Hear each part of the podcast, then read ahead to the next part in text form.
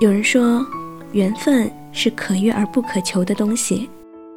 当缘分路过我们的时候，我们要学会去抓住，去珍惜。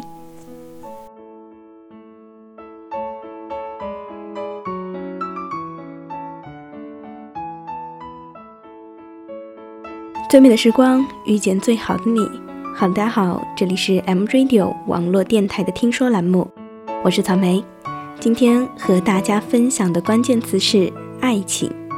分享的文章来自于网络的。当初我未嫁，你未娶，你干什么去了？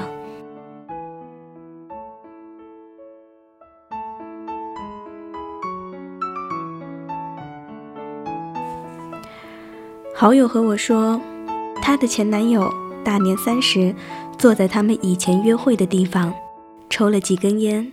坐了一个小时，好友问我：“你的男朋友这样对你，你会感动吗？”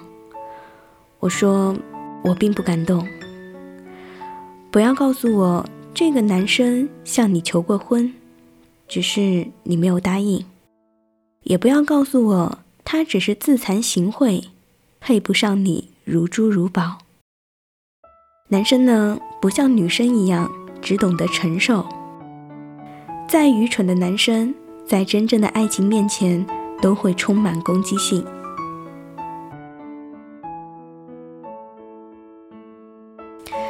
我见过一个男孩，不被女方的家庭所接纳，为了和心爱的女子约会，半夜跳墙去爬楼，不料被女子的父母发现，便躲入水缸，寒冬腊月，几乎要冻死。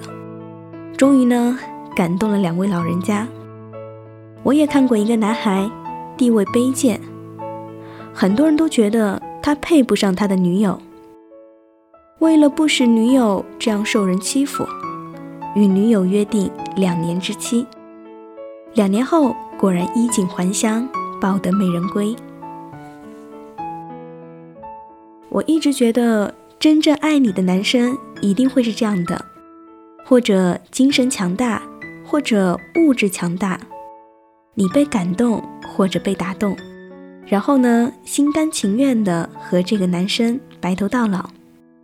而如果他既做不了前者，又做不了后者，那么请相信我，他只是不够爱你，他对自己没有信心，不知道能否能给你幸福，他对你没有信心，不知道你能否伴他一生一世。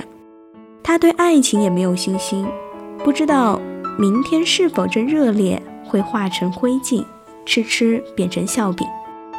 他想来想去，还是守着这平静的岁月比较好一点吧，还是找一个不需要他费心费力去讨好的另一半比较安全吧，还是没有承诺、没有压力，走一步看一步比较安全。而这一切，还是因为。也只是因为他不够爱你，所以呢，你的前男友为你从十七岁等到二十多，你问我感不感动？说实话，我真的不感动。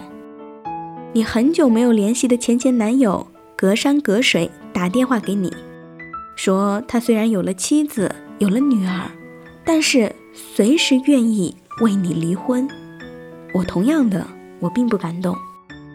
我们所在的世界没有那么多王母，你不是牛郎，我也不是织女。你若真对我情深如此，当初我未嫁，你未娶，你干什么去了？听见冬天的离开，我在某年某月醒过来，我想，我等，我期。未来却不能理智安排。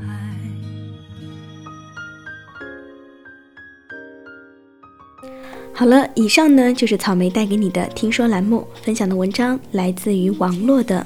当初我未嫁，你未娶，你干什么去了？其实世界上没有如果，只有结果。